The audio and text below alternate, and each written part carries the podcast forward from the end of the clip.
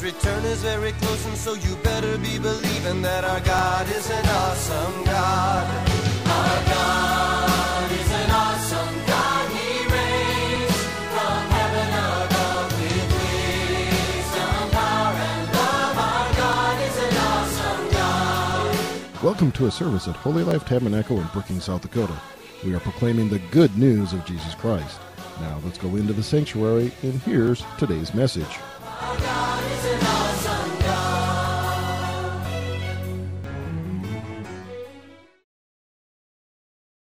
Stand up just for a second. Did you bring your Bible? Always good to have your Bible. In fact, hold it, hold it in front of you for a second. Open it up. Now look at your neighbor's Bible. Does it look like it's been read? Is there anything in it? Any notes or anything like that? Uh, look at your neighbor's Bible. Just you can, oh, New Testament or something. But just is there anything, anything underlined or starred or note? This was great. This book is supposed to be used, right? It's not. It's not an ornament. It's supposed to be used. So, uh, and, and it's a study book. Like in college and even high school, I'd underline things in books and stuff, but it's supposed to be studied. Amen. All right, say with me. This is my Bible. I am what it says I am. I have what it says I have. I can do what it says I can do. Today I'll be taught the Word of God. I boldly confess. My mind is alert. My heart is receptive.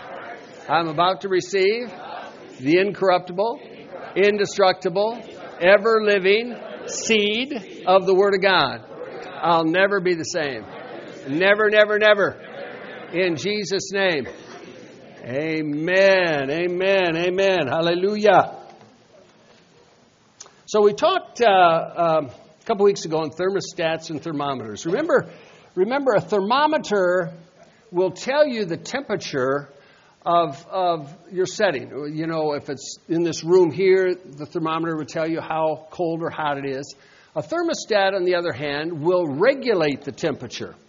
And in particular, we're talking about raising the spiritual temperature. So, on the wall over here, uh, there is a thermostat, and in this building we have three different zones for heating and cooling. But at any rate, the thermostat, if you set it, it will raise the temperature. So on a Sunday morning in the wintertime, it's cool in here in the morning, and then when the building is opened up and the thermostat is set, it raises the temperature. So you get here and it's, and it's real comfortable. All right? So, so you can be a thermometer. Peter at one time was a thermometer, so even, even when he denied Jesus, he became the temperature of his setting. All right? So he became cold. Uh, but thank God for the Holy Spirit because he, he gets the Holy Spirit. The day of Pentecost, he's bold enough to stand before thousands then and confess Christ and to declare that he is the Savior of the world. And of course, also talking about the outpouring of the Holy Spirit. Uh, that took place there on the day of Pentecost or the Pentecostal uh, festival and so forth like that. So, so we want to be we want to be a thermostat. The scripture in John 14 verse 17 says that the Spirit of truth, whom the world cannot receive because it neither sees him nor knows him, but you know him and he dwells with you and will be in you. So there is a power source when when we are Christians, when we surrender our life to Jesus there is a power source that comes to live with us, and that's the Holy Spirit.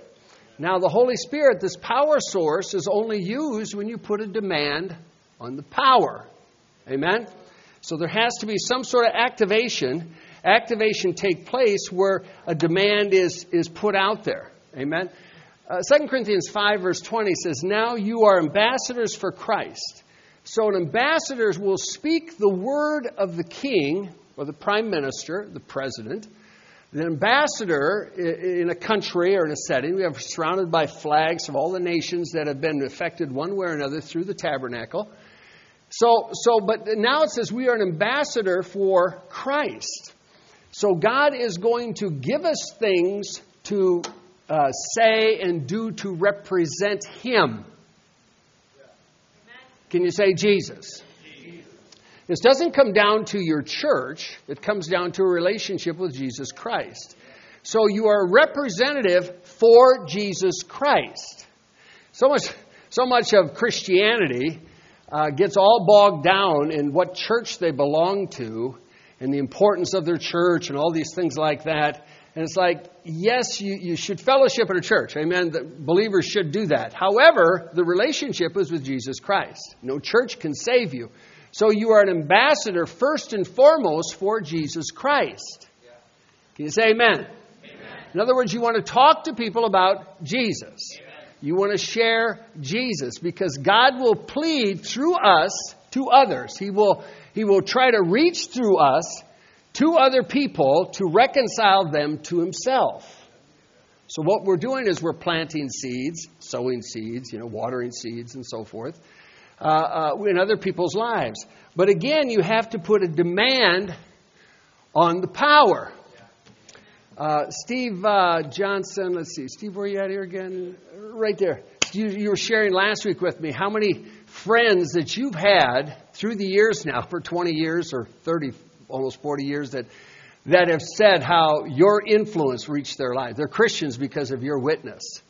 And, and Steve, many times his parents and his family didn't, didn't grow up living for Jesus, but even at the funerals, you were, you were like Steve would stand up and people were like, oh no, he's going to say something again. It's like, yes, hallelujah. And would say something about Jesus. Bold enough to say something about Jesus that in turn affected other family members, but also friends and people. He was an ambassador for Jesus Christ. Amen. So, I mean, a lot of these friends and so over in the Twin Cities, we're not there, but he was there. He's an ambassador for Jesus Christ. Amen. Just like Greg, we mentioned, going on ranches or farms. I'm not on ranches or farms and not around horses. You know, the only horses I was on, twice in my life, I was on a horse. And it's like they knew both times, I've got a rookie here. One was when I was younger, you know, he drug me under a tree. And one uh, later, when we started, we were in the ministry, and this guy out west, he had a big cattle ranch and so forth, and he wanted to say, let's go and check the cattle. And, ooh, you know, okay, you know, I mean, four wheeler works good for me. No, no, no, no. Four. True rancher does horses, you know. So, so he said, no, I got an old horse. This, don't worry about this horse. So I got on that horse, and as soon as I was on that horse, it wasn't, it wasn't two minutes, and that horse could feel it. So it's like, woo, I got a rookie here. And all of a sudden, that horse was going to have a good day. And it took off running.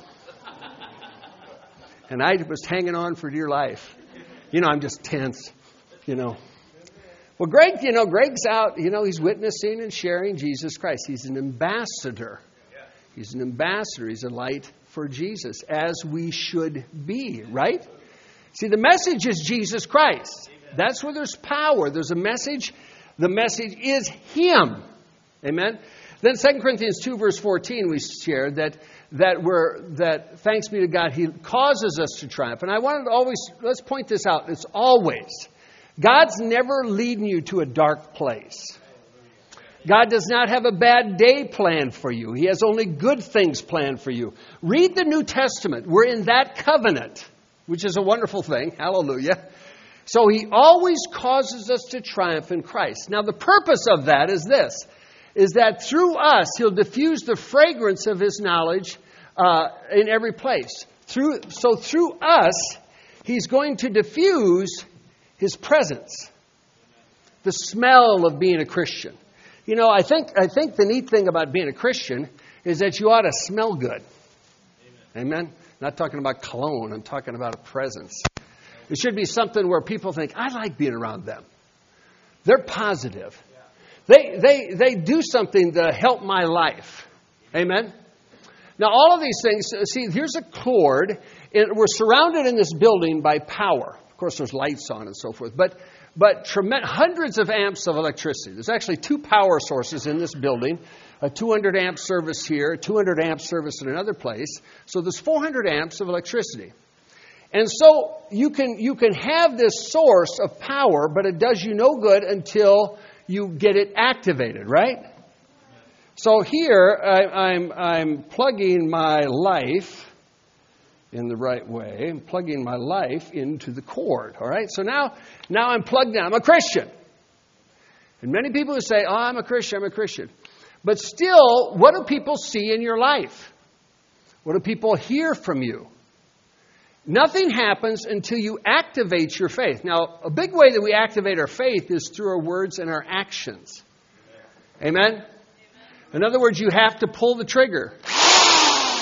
When you pull the trigger, something happens. If I don't pull the trigger, so I'm just plodding along every day, it's Monday, uh, it's Monday, you know, like everybody else, you act like everybody else, nothing happens. You say, well, I prayed. Now, folks, I love prayer. But I got to tell you, you got to be feet to your prayer.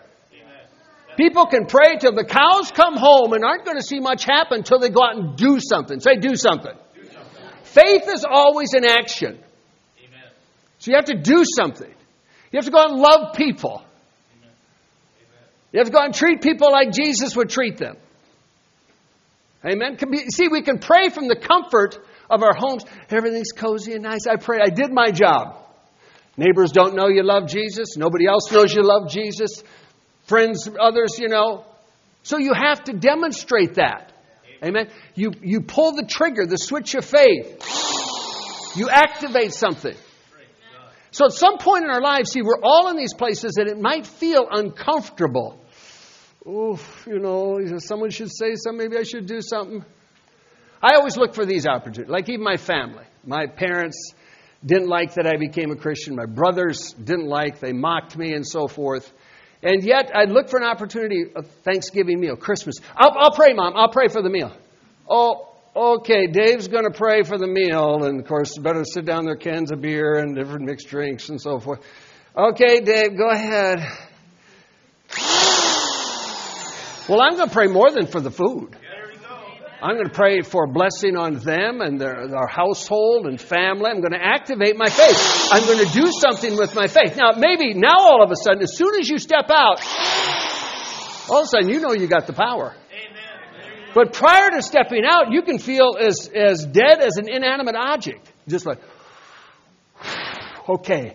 Father, ah, you start doing something, your faith is activated and it begins to affect the atmosphere. Now, I'm not saying you have, you're going to see it immediately, but something happens when you do this. Seeds are planted. When Angela, our daughter, got sick uh, many years ago, and she was, uh, was probably in the first years of her being quite ill. And I found myself in a, in a Lewis drug in Sioux Falls looking for some medicine that they said we needed to pick up. Now, when I got saved in college, I got saved my junior year of college at SDSU, and my life changed dramatically. Hallelujah. got saved in a nightclub, and from there on began to follow Jesus. Now, I was still in the dorm at the time because it was paid for. It full ride aft, full ride scholarship, and so forth. All it was paid for. And I had people around me in the dorm. Now, two of those people next door to me were pharmacy students. And I knew them, you know, they were, they were from Sioux Falls. And I took pharmacy courses also at the time, took a lot of sciences and everything. And at any rate, my life changed that winter of my last year at the dorm. So now, 10 years fast forward, I'm in a Lewis drug in Sioux Falls. And, and I'm looking for something, you know, and all of a sudden I hear, cough! And that's what a lot of people called me, cough. And so I, thought, you know, that's, that's a voice, somebody knew me. And the guy behind the counter with this white coat, he said, just a minute. Finishes up with somebody there at the counter, the pharmacist, and he comes around the counter, he comes over to the aisle where we're at. And I said, hey, his name was Don. I said, Don, what, good to see you. And he looked at me and says, wow, it's good to see you. Of course, now, I knew Don another way too, the way he once was. Now, I didn't know that Don and his roommate watched me intensely. He looked at me and he said, We mocked you. We laughed at you. You were the butt of jokes. And he said, But now I got saved. Amen. And he's looking at me and he's not, he's, his voice is not low. Now I got saved. And then he looked at me and says, And I speak in tongues too. And I'm looking, Praise the Lord. You know, this was, it was a little hallelujah time in the aisle, pharmacy section Lewis Drug, and to see what God has done. He's, and he told me all these things. He says, But we watched your life, and we saw how you lived, and we saw, you know, what, what are people looking for? Are you walking the talk or not? Don't do a lot of talking if you're not living it. You know what I mean? If you're acting like everybody else in the world, not good. All right? You should be different. Just the way, just the way you talk. How about, how about the nice, nice language with no swear words? How about a smile on your face? How about treating others, whoever it is, treating others with respect? Can we say amen? amen? So what happens is, while you're just living your life, you're activating your faith. You go to work, you know, hey, first of all, if you got a job, hallelujah, you should look forward to going to work. Amen. Walking through the doors, good morning, good morning. You know, you're activating your faith so that people begin to think, what, what makes them tick? Why are they so different? Amen? So remember now, I can be a Christian, got the power, salvation, thank you, Lord. But if I don't do anything with it, the purpose for us being on this planet is not to make money, not to achieve all kinds of success. All those things are fine. However, the purpose for us being here is to reach others for Jesus. That is the only thing that is lasting ultimately. Amen? No U-Hauls following a hearse. Don't matter how much money you have. Don't matter all your other accolades in life. But people that found the Lord, who are going to heaven, that you'll see again someday, that's the key in our lives. Amen? Amen? So you have to activate your faith.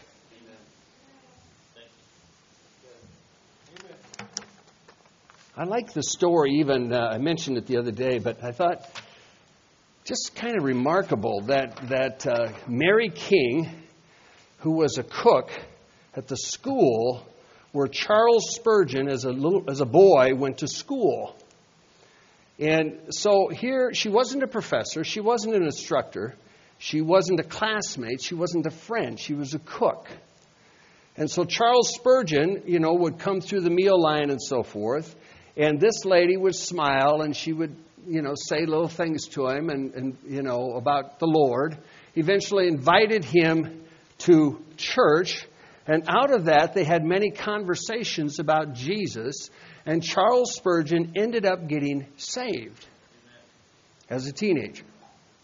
Now, if God can use the cook in the school and to influence somebody who wrote many things, became a Baptist preacher and so forth, doesn't matter if you agree with all of this stuff, but the fact is, God used him to influence a lot of people for the kingdom. And God used Mary King to do this just, just through her life just through her witness. Now, let's go to John chapter 4 a second. John chapter 4, we're going to just camp here for a little bit about the woman at the well. I love the story. I love the story. So they're there, Jesus, the disciples, and so forth had come. And this is, this is by, near the city of Sychar. And the woman comes, and Jesus says, Give me a drink of water. And the disciples had gone into the city to buy some food. So Jesus is sitting, sitting there at the well and says, Can you give me a drink of water? And the woman says, How is it you, being a Jew, ask a drink from me, a Samaritan woman? For Jews have no dealings with Samaritans. Let's stop there a second. Discrimination is, is everywhere in the world. Sometimes people think this, oh, America's got so many problems and there's so many issues. Folks, this is everywhere. So people are mistreated, mistreated for a variety of things worldwide. It could be because of their skin color. It could be because of their tribe. It could be because of their nationality. It could be for all could be for their religion, but mistreated because of all kinds of things. If we read the Bible, we understand that these things took place even in Jesus' day, but we also understand what did Jesus do? He was always bridging gaps. So here's a Samaritan woman. That didn't bother him. He's there to bring salvation to this woman, as he is there to bring salvation to everybody on this planet.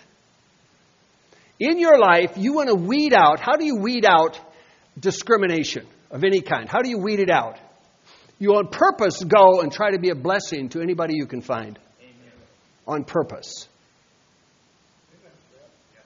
See, see, it's easy to think people say, well, I don't have any discrimination. I don't have any problems. And then maybe something comes and then they say something that casts a shadow on that on another person or tribe or sect or religion or anything like that. See, how do you feel about people? I remember once, uh, even at the at the fall festival on campus, and the fall festival on campus has you know there's groups represented, campus groups from all different kinds, and and the fire starters had a table there, so forth, and this particular fall festival was outside and it was great. The fire starters had the djembe, and so they were singing. It was it was really wonderful. It was a four-hour festival for us. It was good. But down the way, about a hundred feet or more away, was a table that had the uh, the Muslim Student Association. So I thought, you know, I'm going to go over and visit with those guys. I didn't go and say, "Hey, I'm a pastor. I'm part of the fire starters." I just went over and said, "Hey, how you guys doing today?" I said, tell me about tell me about your lives. And they did. I got a real earful. But how are you going to know anybody or about anybody or relate to anybody unless you actually sit down and talk with them? If you always come from the standpoint, I know more than you, I'm better than you, your life is off, you're never going to reach people. You're never going to reach people. I saw a guy the other day that I'm, you know, probably not heterosexual. And I just thought, you know, God bless you. I just saw this guy. I was just nice to him, sweet to him. He was nice to me. How are you going to how are you going to reach people? If you have a grimace on your face, sometimes sometimes the gospel, we're going to preach the gospel. Yikes. We were down in Florida, so we're down in Florida, and the one last night uh, we went down to this place where a lot of people gather. They call it Times Square. It's a little, little, little place, not a big tourist place. And there was a street preacher down there, you know, and of course it's like you're going to hell unless you turn around. You're going. You got a megaphone. You're going to hell. So we thought, well, let's go meet him. You know, I didn't come up and say I'm a pastor. I said, I said, hey, I'm glad you guys are. Do you know Jesus? Yeah, I sure do. I sure do. But you know, but you know, I said, I said to Jeannie, and I've said to other people before too, that's not my message. My message is Jesus loves you. Amen. It's a different way to come. You're going to accomplish the same thing, I'll guarantee you. But you're not going to offend people. You're not going to have people walking by, oh, well, you know. See, who wants, who wants to have, have someone say, You're going to hell? Yeeks. I don't want to talk to you. Because most people, actually, before I knew Jesus, I knew I was on the wrong path. It's not like someone say, You're a sinner. It's like, Oh, tell me something I don't know. You know, yeah, I know that. You know, I'm going to whatever. You know, so so the message though is Jesus. See, if, if the, when we when Kevin or Bob Hannis would go to Sturgis and and we've helped support all that and so forth. What's the message out there? You got Hell's Angels, you got the bikers, and you're putting up the crosses and so forth. The message isn't like you guys are going to burn, and they would probably burn you. They'd torch you before you got off Main Street. These, these, some of these people have taken oaths to kill people. They're, they're, they're rough people. This is not a, it's not a big deal for some of them to kill somebody. I'm just telling you the truth. Same way some places overseas. It's not a big deal for people to kill others. But to tell them that Jesus loves them, Amen. that's important. Amen? Because why? It's, it's like now you're coming through the door, you're bringing a message of hope. You're bringing a message that let the Holy Spirit work in their hearts, but let, let God touch them and say, hey, Jesus loves you. You've got a plan for your life. People are like, you're kidding. Got a plan for me? Been in prison. I've done this and this and this. Oh, no, he's got a plan for your life. It's like Greg came up with the idea rather than saying a sinner's prayer, he said, let's say a life prayer. Well, I use that now. Novel idea. I use that. That's the Holy Ghost. Folks, you can get people to pray a life prayer anywhere. You got a life prayer? Yeah, I'll pray that. Same prayer. Same prayer. You're turning, you're receiving, so forth, but it's a life prayer. Amen. Otherwise, otherwise, lots of times, folks, we don't even get in the door. You got your foot, ouch, get stuck in the door, got slammed so hard, you know. So, discrimination is worldwide, and it is to this day. And people sometimes think you have to sit down, we got to dialogue about all these things. Yeah, I know what you got to dialogue about. You got to get your nose in the book and decide you're going to love people the way Jesus loved them. Amen. Period. Period. Get over it and love people.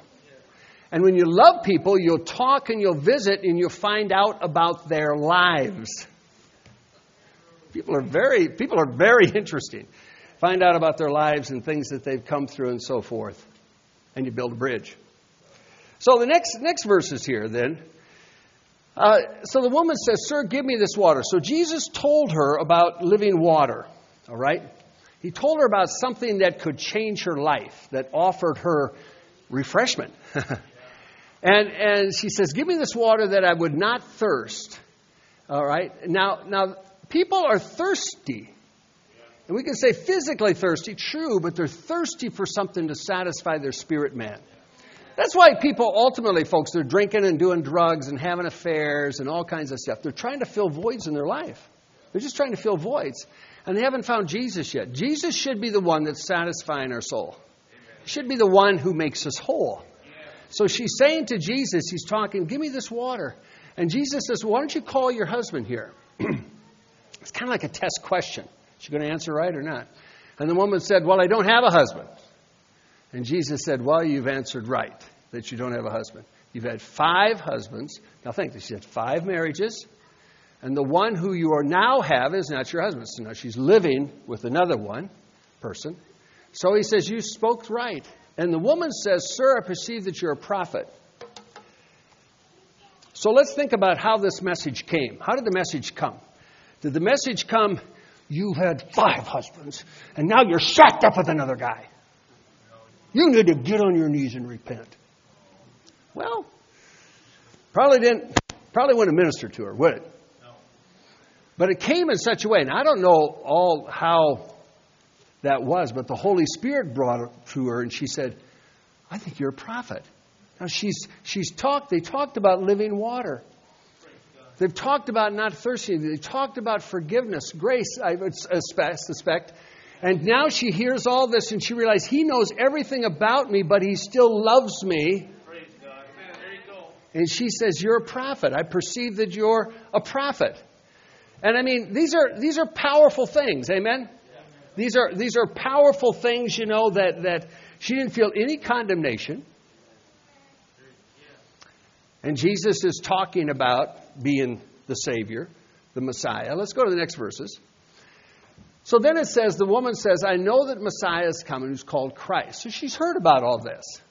When he comes, he'll tell us all things. And Jesus says, I who speak to you am he. Am he. It's interesting that Jesus reveals himself to a Samaritan woman that he's the Messiah. He didn't even do that to the disciples. He didn't even do that to the Jews. But he takes this woman, a woman, a Samaritan woman, and reveals himself to her as far as who he is. Powerful. Next verse, verse 27. So at this point, the disciples come back. Now, notice the word they marveled. Now, they marveled because they were all biased. They were all biased, they had their prejudices. Remember, the disciples were first followers before they were believers. I like it if people just come to church. You have to believe to come here, just come here. Just follow, just observe, just see what's going on. They were followers first because remember, Jesus would say, Hey, come follow me. And they started following Jesus.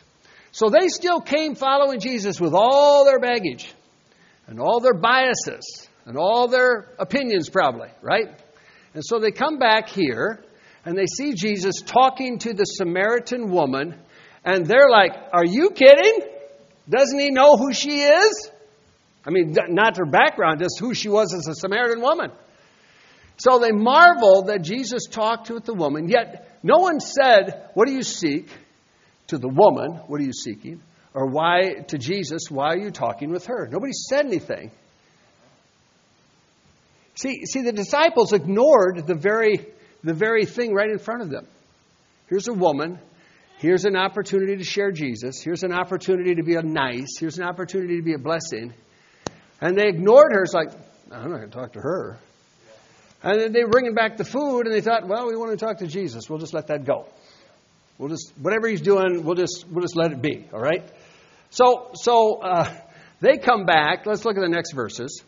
So the woman leaves her water pot and she goes her way to the city. And let's just stop there a minute. The woman leaves her water pot. So the disciples, the disciples just saw a Samaritan woman. They just see a woman who they're not going to visit with. They're not going to have any dealings with. And Jesus saw a need. Jesus saw an open heart. Jesus saw someone who he loves. Now, if you open your eyes, you will not see anybody on this planet through your television, your computer, your phone. You will not see anybody who Jesus Christ does not love. Everybody who you set your eyes on, wherever background, doesn't matter. Jesus loves that person. Amen. Jesus has a plan for that person. The plan is for salvation. Amen. Anybody that you see, that's the test. It's the test in life. The people that irritate you, the people that you all of a sudden realize, I do have a bias. That's a test. A test to overcome. Jesus loves them. Therefore, I need to love them. If he does, I need, I need to. Amen? Isn't that right? Isn't that true? So it's a test. They just saw they just saw the woman, and now the woman leaves the pot because she's heard the voice of the Lord, and she's had a revelation who Jesus is because he said, I'm the Messiah. She's got a revelation of Jesus Christ. Now she sees herself in a new light. Sometimes you can talk to people and they can't make eye contact. Yeah, yeah, what are you talking about now? It's Like, but she sees herself in a new light. She's a new person. She's no longer ashamed. Amen. When we're forgiven, Amen. I thank God for forgiveness. I thank God for forgiveness. You don't want to forget your salvation. Because when you're forgiven, all of a sudden you realize, thank you, Lord, I don't have to be ashamed of that life. I'm not living it. I'm a new person, I'm a new creation. And this is how this woman, woman sees herself. Now she's plugged into Jesus. Now she's plugged into the power. She's tapped into the power. And potential, potential is flowing into her life. She's been with Jesus. She leaves her water pot. The disciples see nothing other than, hey, you want a sandwich, Jesus? You want something to eat? We brought, brought a sandwich for you. That's all the disciples see. That's all they're thinking is food. That's all they're thinking. They're totally carnal. See, we think of sometimes people, they're so spiritual and so. No, they were just followers of Jesus. They were learning, they were carnal. Food. Take care of me. I don't care about that woman. The woman leaves, okay? They're sitting down with their, with their sacks and food and so forth. And the woman, notice it says, she goes into the city and says to the men. Now, this is interesting. This is interesting. And people gloss over little tiny things, but her message was to the men. I've said this before. That's, that was her background. She had a loose life. She's had five marriages. She's with the guy that isn't her marriage. God only knows how many other men she was with. You know, people nowadays just they they put down others. Well, there's no hope for that person or that. You know how they live their life and so forth. Folks, there's hope for everybody. I, I like the Bible examples. They put out these extremes. You think, wow, God can reach her. She can reach. He can reach anybody. So the lady goes back and she talks to the men. Now, notice her message. She says, You got to come and see a man. Can't you see their eyes rolling? She's had a lot of men. Where's she talking to the men? I don't know if it's the city square. I don't know if it's the pub, the bar, wherever it's at, wherever the men are gathered. Here comes the lady in that setting, which she's probably familiar with, and now she's talking to them about another man. And when she talks to them about the other man, I'm sure people mocked. Their eyes, they're rolled, and they're thinking, Are you kidding me? She says, You got to come and see a man who told me all things that I ever did. Could not be, could not, could this be could this be the Christ? Now, I'm sure there was a few more words than that, but she came into that place and she lit it up. Let me stop here and say this. How excited are you about your salvation? How excited are you about Jesus? You should be passionate about your salvation in Christ. It is your story that does not should not deal with all any sorts of other stuff. It's just your story of how Jesus forgave you of your sins. You should be excited about that. That's what in turn ignited all of these men, ignited the men enough that they go out of the city and they follow her. The passion that was in her voice, the passion that was in her eyes, no longer condemned, no longer the town whore, no longer this or that. All of a sudden now she's looking at them saying, I have found the Christ and you need to come and meet him. He's the answer for your life. There you go. Hallelujah. Folks, and He is for everybody. He is for everybody. It's not for some people. It's not joining a church. It's a relationship. And so she's passionate about looking them in the eyes and saying, You need to meet this man. So many times we kind of gloss around it. Yeah, well, yeah, I'm a Christian. Yeah, I gave my life to Jesus. You know what? Are you saved or are you not saved? I feel that we should be excited.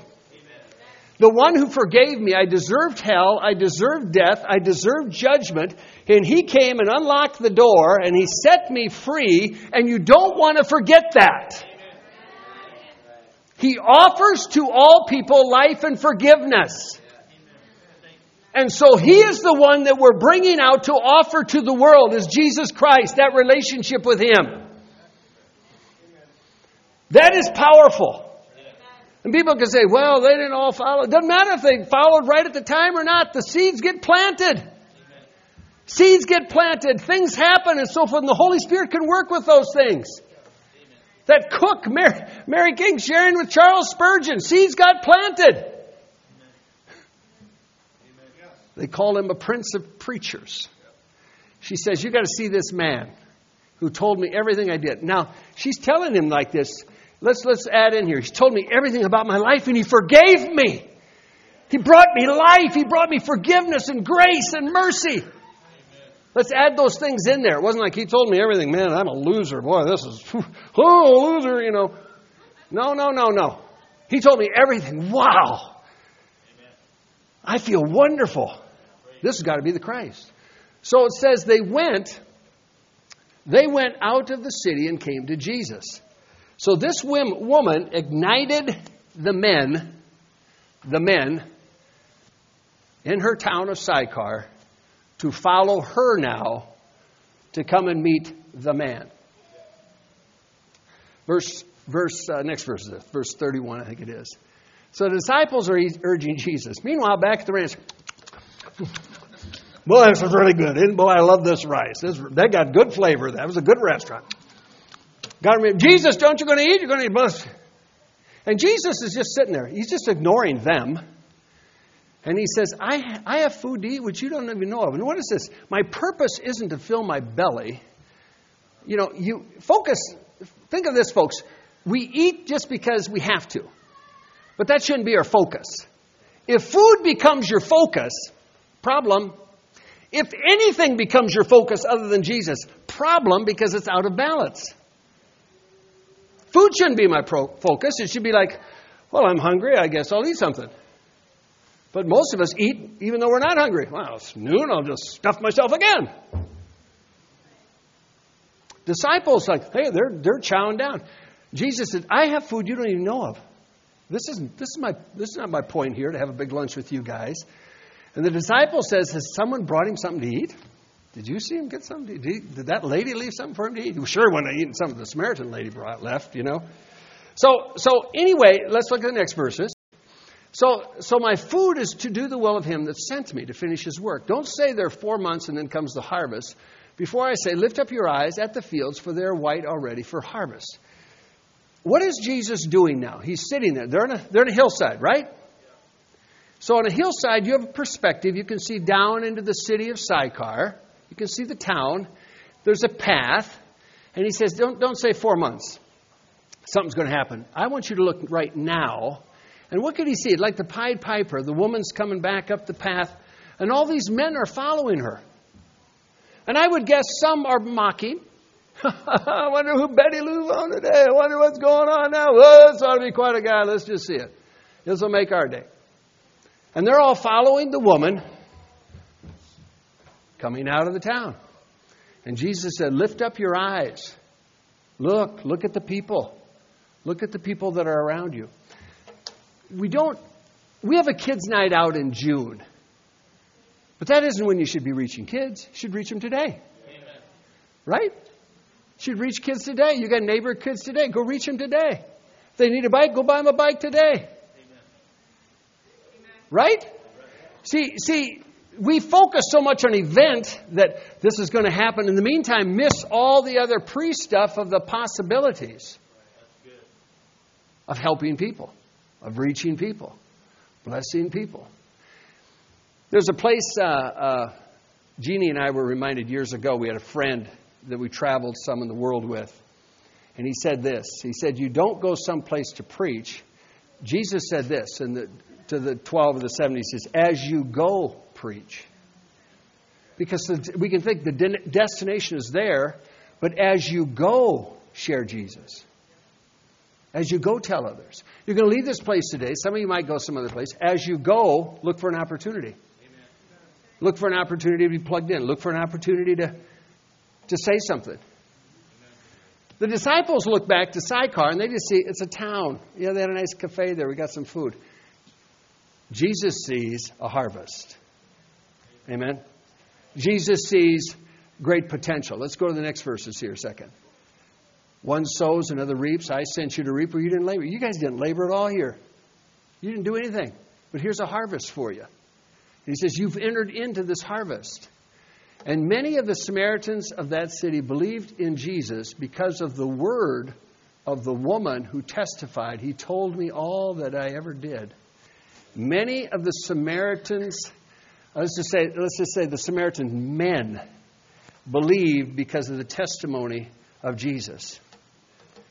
So when we're plugged in, there's potential. Plugged in, your potential. There's potential there. But only when you activate your faith does something happen. Amen? You have to, you have to take Jesus with you wherever you go. You might say, well, I don't know if I can be plugged in that long. But you can, you can also carry the battery pack, right? Battery pack in you, the power source in you, you can be plugged in. Right? Same sort of thing. You've got a battery pack, you've got a power source. But it's only good if you pull the trigger. You have to put a demand on the power. Just a few weeks ago in South United States, in the South, so the cold came, the ice came, the snow came. They're not used to it, can't move it, can't handle it, and so forth. And the power grids begin to fail. And so, what did they say? Even for people up here, they asked people to limit their source of natural gas and electricity. Turn down your heat. Don't use don't use your washer, dry, whatever. Turn stuff down. Why were they doing that? Because the demand was exceeding the supply. And when the demand exceeds the supply, there'll be a failure of the grid, of the system. So it cannot function. And then, and then it's got to kind of be brought, built all the way back up again. So they're asking people, limit all your stuff. We're at a peak demand. We're hoping we can do it. If everybody kind of turn, turn, does their thing, you know, so that we don't exceed it. With Jesus, you can never exceed your demand. He is the God of the impossible. He is the God with all power and might. He sent back the Holy Ghost. He, he created the universe, the stars, the planets, all the things that tell people that there is a God. You cannot put a demand so high on Him that it will exceed His ability to do it. So people come with cancers or leprosy or different things, and all he wants us to do is to be that power source, that conduit to say, Well, I'll pray in the name of Jesus. And when we pray, we had prayer here today, but when we pray, something is activated. Power is activated. Things begin to change. And that is the same thing here. This entire city became saved because of Jesus Christ. A Samaritan city that the Jews would look down on, segregate, and so forth. That city, when Jewish cities rejected him, that city received him. Pretty powerful, folks. Pretty amazing. So we put a demand on the power of God. Paul and Silas in prison. Let me just mention that. I got a couple minutes. Acts 16, Paul and Silas are in prison. They get arrested during the day, their clothes are torn off, they're beaten, they're put in the inner prison, and their feet are in stocks and their hands are in stocks. Amen? And so here they are, and it says it was midnight. So hours passed, hours passed, and Paul and Silas began to sing praises. And there's a key word here. Watch this. You should have this in your Bible underlined. The prisoners were listening to them. Now, when this started, I'm sure there was a little mockery. Like, knock it off. I'm trying to sleep. You know, when you're in jail and there's some rough people, those aren't the people you want to offend, right? And, and so I'm sure it wasn't pleasant. But Paul and Silas prayed, they sang hymns, and the prisoners are listening. And so as they're listening, what are they, what are they hearing? Not just, not just hymns, but they're hearing them exalt Jesus Christ as the Savior. They're hearing him, hearing them praising Him for the greatness who He is. This is important. Why? Because as they're doing that, faith is being activated. They're, they're releasing the thermostat, the temperature of the prison is being changed. And suddenly there was a great earthquake. Hot meets cold, boom! There's a great shaking, a cracking, and so forth. The prison foundations are shaking. Everybody, all the doors are open. Everyone's chains were loosed. So when this happens, the jailer comes in. What's verse 27? The jailer comes in and he sees the doors open, so he's thinking they're dead or they're left, so he's going to take his sword, he's going to kill himself because that's the penalty. You lost the prisoners, you lose your life. So he's just going to take care of himself. He's going to kill himself. And Paul says, You should see this now with a loud voice Do yourself no harm, we are all here. You should underline that. I can guarantee you, if you went to any prison in this country or others, if you just wham, open the doors, there's going to be a stampede. There will be a stampede to get out of that place. But in this case, there was nobody, nobody who left. And why is that? Because the temperature was raised in the jail. In the midst of a cold, dark place, the temperature was raised. I don't think Paul and Silas were there like We're innocent! We're innocent! Deliverance! We're innocent! I don't think that was the case at all. I think they, they'd been whipped and beaten. People know in jail, people get thrown in the slammer. You know, they know things that happen, all right? And, and so they realize, wow, these guys, look, these guys, they're praising God. Probably bloodied, probably not feeling good, probably uh, uh in a lot of pain. They're praising God. Then also, as people say something, say, Hey, Joe, Jesus loves you. Sally, Jesus loves you. So this wasn't a thing that took 10 minutes. This was a thing that went on for hours, praising God. The atmosphere is charged, and the prisoners hearing them, and the doors are open, and everybody's sitting there like, wow. You know, people receiving forgiveness and grace. And that's the jailer, the witness, the jailer says, how can this be? And then he shares, Paul shares with the jailer, and he's, the jailer says, Well, I want to be saved. What do I have to do to be saved? Repent. Repent. You and your household, repent. Give your life to Jesus. That's all you got to do. And the jailer gets saved. The atmosphere changes. Turn to your neighbor and say, You've got the power. You've got the power. Ephesians 3:20, we have the power that lives in us, the power that is exceeding abundantly. So when you put the demand and the power of God, the grid's not going to fail. The power is on is always on. It's always available for us. And this power lives in us. Amen. We don't want to es- underestimate the power, the potential we have.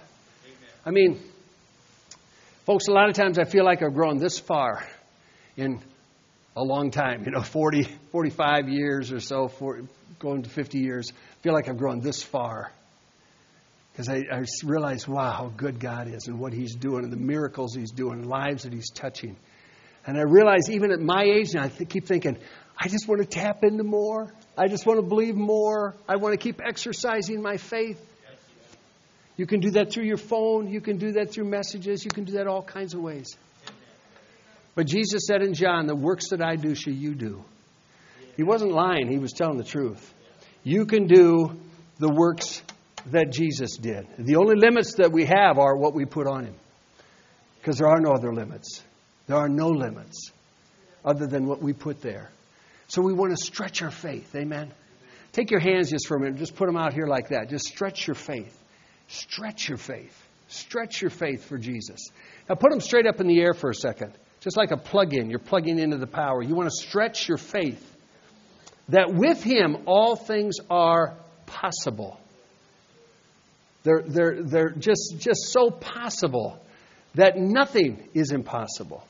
That He'll do exceeding abundant beyond what you can think. I, I try to think, use my brain in good ways, but God just says, Oh, I'm so far beyond you that all you got to do is trust me. Open your mouth. Let your actions speak for me. How you treat people, how you bless people. And Lord, we pray today. We volunteer to say, use us, Lord. Just say, just say into, out of your own mouth right now, Lord, use me. Lord, use me for your glory and honor. Lord, use me to be a light to other people. Lord, use me to be your voice as your ambassador to this world. Lord, use me on my job. Say that with me. Say, Lord, use me on my job. Say, Lord, use me with my family. Lord, use me at my school. Lord, use me wherever my feet take me. I plug into you, Jesus, and I thank you today for this supernatural power, supernatural power that flows in me and through me for your glory. Thank you, Jesus. Thank you, Jesus.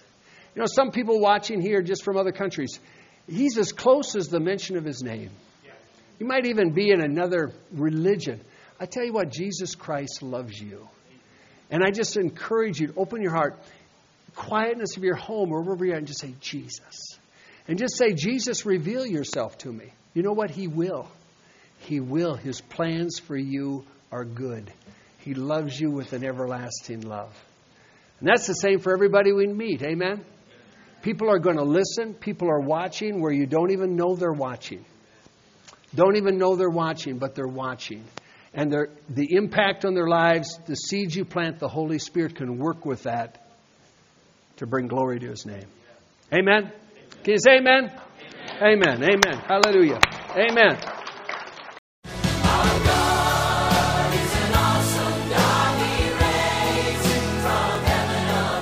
Thank you for listening to this inspirational message. We trust that you were encouraged in your faith. For additional information or resources, please contact the church at 605 692 4616. You can email us at holylife at brookings.net or visit our website at holylifetabernacle.com. If you're in the Brookings area, please stop by to visit a service. We are located at 241 Mustang Pass, just off Main Avenue South. Our service times are Sundays at 10 a.m. and 6:30 p.m. Also Wednesday nights at 7. God bless you.